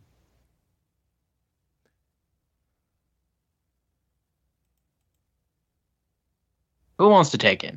Oh no, uh, no, no. I think Jade. I don't.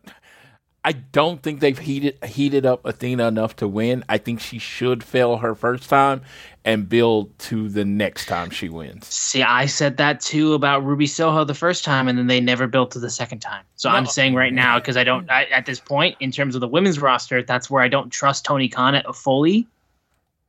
You got to do it with Athena if you're not going to do a second time, which is what I'm currently thinking you're going to do. So make it Athena. I don't care how like the build hasn't been as big as I would have liked it to be, and given Athena enough time, it has to be Athena. Okay. Yeah, I I think uh, I think in their minds that they put a, they put a lot of builds from the time Athena debuted. I don't think there has. Um, I think that's sometimes that's part of the problem when people are not on television weekly or you don't have weekly, in, you know, segments with with these two. Um, I do. I love Jade. I, I think you know Floyd says this better than I do. Like, if aliens came and they asked for like your greatest specimen, who would you like? Who would you give them? And be like Jade Cargill because there's nobody that's a more I I believe nobody more impressive in AEW. You know, just the look, the you know, the strength, the, the athleticism than Jade Cargill. But at the same time, I just feel like, like it, you got to get off the undefeated. Like it's time to move on, and it's once once they lose, and then you can you know go in go in another direction. Yeah, I think the way now I just thought about the way to do it. She's been having problems with Leila Grey. Have Leila Grey just turn on her, and then Athena hits the move and wins the match. That's how you do it. And, and I'm fine. I'm fine if it's think, that way. And, and I'll be honest, like I felt from the from the moment that Athena joined AEW that she was the one that was gonna end uh end the Jay Cargo streak. She didn't end Asuka streak, so she's going for Jade's. I see it. I see it. yeah, let's go with that. No, they did like remember that was the big thing is she wanted to be the one that ended Asuka streak, and yeah. then she lost to Asuka, and I think they were gonna put her over Asuka, and then Asuka got hurt, and they just you know did the whole relinquish the title thing. So and then they gave it. I mean, I think. I'm gonna say this, and it's, it's, not me like trying to like you know hate on any of like AW women. I just never felt there was anybody in AEW that was to take away her streak. I think Statlander for a minute, but then unfortunately Statlander ended up getting hurt. But I think like you know I, I think Athena's the hired him man. Like she's to end the streak. Yeah, I honestly thought it was to be like Sasha Banks for a moment because you needed a big enough name to end the streak, and I don't know. It's like I, I you know if I'm in the building for Jade streak ending, that would be pretty cool, but yeah, Jade should never lose. Hey, she should be on. Hey, who knows? Maybe Mer- Mercedes shows up on Sunday and, and not uh, in Chicago and not in Cardiff. Well, we'll we'll know before then. we'll definitely know. All right. We then have the four way for the interim women's world championship: Toni Storm, Dr. Britt Baker, DMD, Jamie Hayter, Hikaru Shida. Um, I I, I while I do think Toni Storm would be a nice little move, I do think they're going to put it back on Britt Baker just because she is the safest bet right now. Jamie Hayter would be cool to see that happen too, just for like craziness factor. But I think it's going to be Britt Baker. DMD, DMD. There you go, Jr. Yeah, I'm gonna go with I, am gonna go with T- Toni Storm. Yeah, I mean that was where I was going at first, but I just feel like they're gonna want to wait until Thunder Rosa is gonna be closer to be coming back, and then that's when Toni Storm and Thunder Rosa can face off again uh, for the title versus title thing. I think they're gonna wait on that though. Plus, I think it'll be a bigger moment if Toni Storm beats Britt Baker as opposed to her just winning a four way.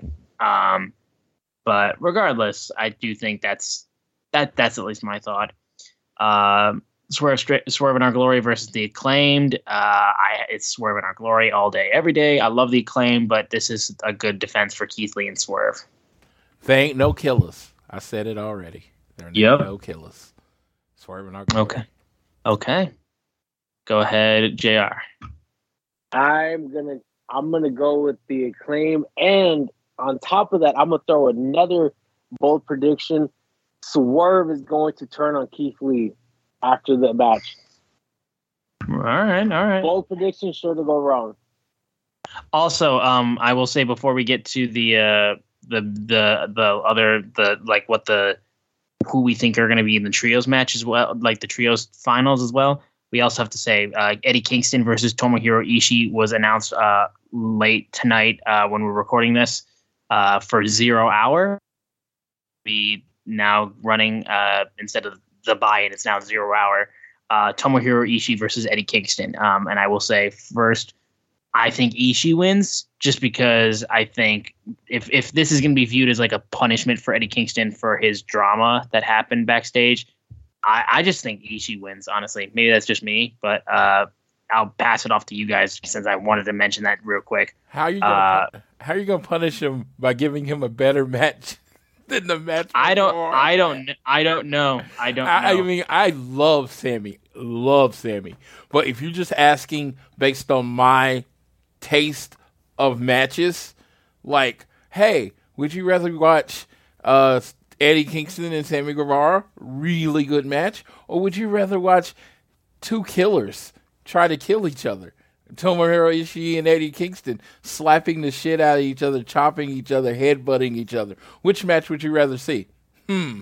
It's not really a tough decision for me. Last year I saw, I believe it all out. It was Eddie Kingston versus Miro, and it slapped. It was great. It, it, it was a banger, and they just beat the shit out of each other for 10 minutes. That's all I want from this match. I don't need a 30 minute classic. I don't need a five star match. I just want two men bumping meat. I would call them big men, but they fight like big men, but they're, you know, kind of small.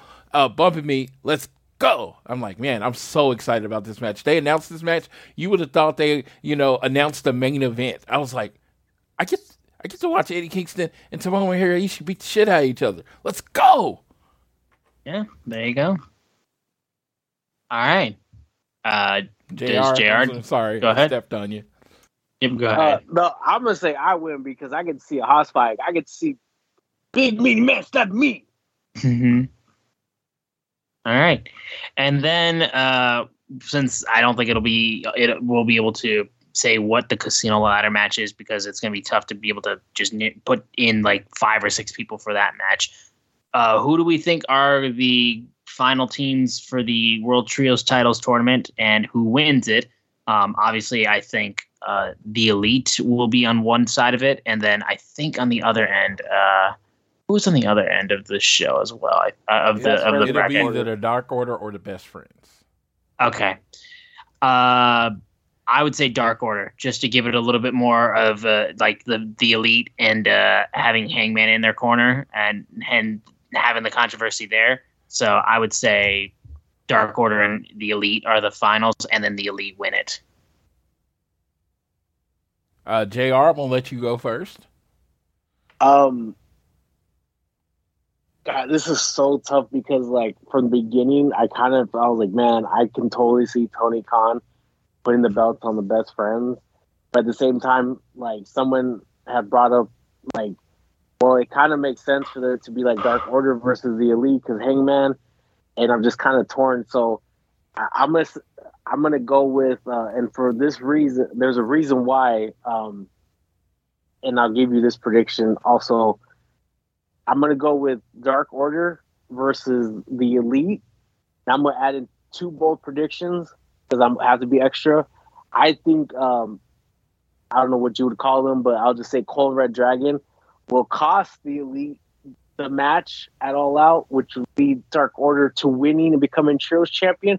But to segue, because you didn't ask for us, but again, I got to be extra. I think Orange Cassidy is gonna be in the Casino ladder, uh, ladder match and win the Casino ladder match. Okay. All right. So you were close to what I was gonna say, Jay. And I thought you were gonna step on my line. I saw it immediately Friday when uh when uh Ten comes out with a big knee brace and he sells the knee in the match. The Dark Order is going to beat is going to beat the best friends. But it's going to be announced that Ten is too injured to continue and the hangman Adam Page is going to take his place and it will be Reynolds Silver and Hangman versus the Elite at All Out for the first ever uh, six man champion. And I think Hangman and the Dark Order are your first ever six man tag teams. And I bold prediction, not even announcing who was out there. I'm taking Darby Allin to win the ladder match.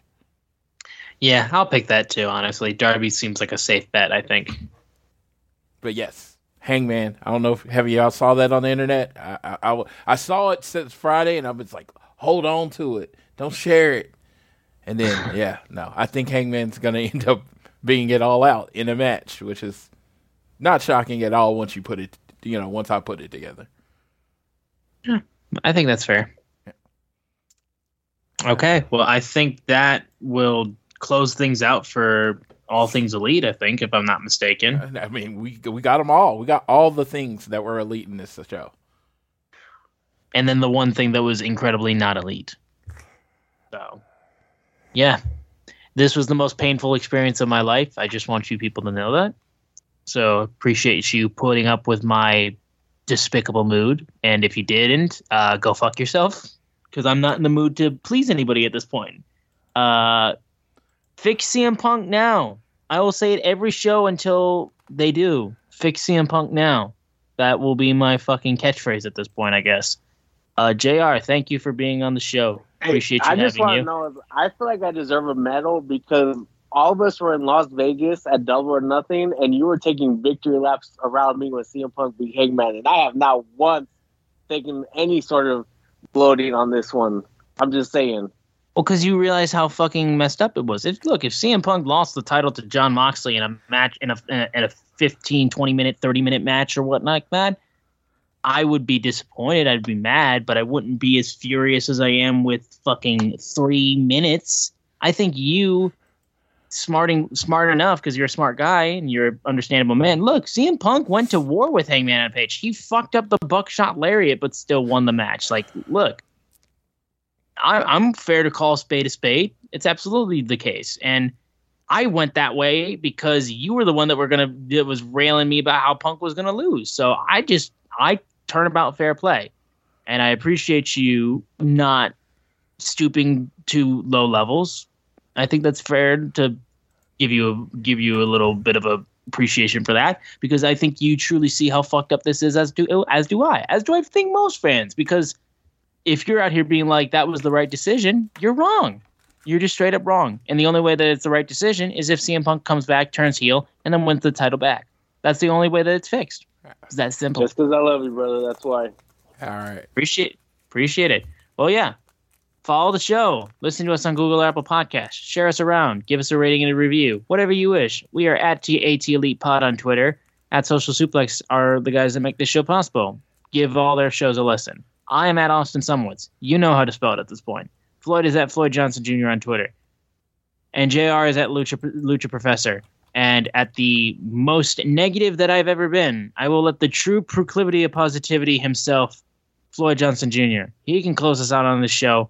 Fix CM Punk, you fucks. So I knew my friend Austin, Summer Weezy, as I like to call him, was going to be in not a great mood. So I saved this for the end. So maybe, just maybe, I can put a smile on his face before we get off the phone today. I, my friend Noah was out today, and he was out at the store, and he sent me a picture of something. And I said, buy it immediately. That belongs to Austin. Austin, well, you will be receiving in the mail when I get back. You are now the proud owner of the Walmart exclusive CM Punk. I appreciate you, my friend. Thank you. you. I love that you did that too, because literally today, I'm not even joking. I pre-ordered the ringside exclusive first dance CM Punk that comes in the ice cream bar shaped uh, case. I, I pre-ordered that, so I appreciate that you also got me the Walmart exclusive one too. I will now have two CM Punk figures. I'm very happy that you did that for me, my friend. I appreciate you. I love you genuinely. Getting getting kayfabe and everything out of it, like with me being my pouty bitchy self. I really appreciate that, man. Genuinely, thank you so much. yes, and I saved this. I didn't even tell JR because I was like, I'm to save it to the end of the show. Because I knew my b- buddy was to be in a foul mood today. So, proclivity, proclivity for positivity, we reign on. We stay undefeated. But yes, this is going to be an amazing weekend of the show. NXT has a major card. WWE has a major card. You get Rampage. You get uh, you get uh, and you get All Out. And while All Out is going, you get my undefeated Florida State Seminoles taking on LSU, which hopefully you know they can win, but I doubt it. But whatever. But you get a lot of wrestling this weekend, and there's a UFC show according to Jr. Uh, so you get a lot of fighting this week. It's a lot of people, a lot of men in very little clothing beating on each other, and it's going to be fun. And so I'm just going to say, watch it, enjoy it, love it all. It's okay to like it all. it's okay to like none of it. It's okay to like just parts of it. Just please, please don't shit on what everybody else likes. just don't let them let them be. You know, unless they're getting in your face, you can you you can break them down if they're getting in your face. But if everybody just likes what they like, the world would be a better place. I appreciate one of my closest friends in the world, JR. it's so funny. I, I, talk about him all the time. Wrestling brought me brought him into my life, and it's just like, dude, I talk to him literally more than I talk to my wife. So I thank JR for being on the show. This is staying up way past his bedtime. He would have been asleep two hours ago. I thank Austin for being on the show up way past his bedtime because this was very much a longer show than we normally do. And I thank you all for listening. I appreciate you. Have a great Labor Day weekend. Have fun. Love your family. Tell all the people around you love you. You love them. And with that, I will leave you the way I always leave you, whether it is home, work, or school. Always do your best to be.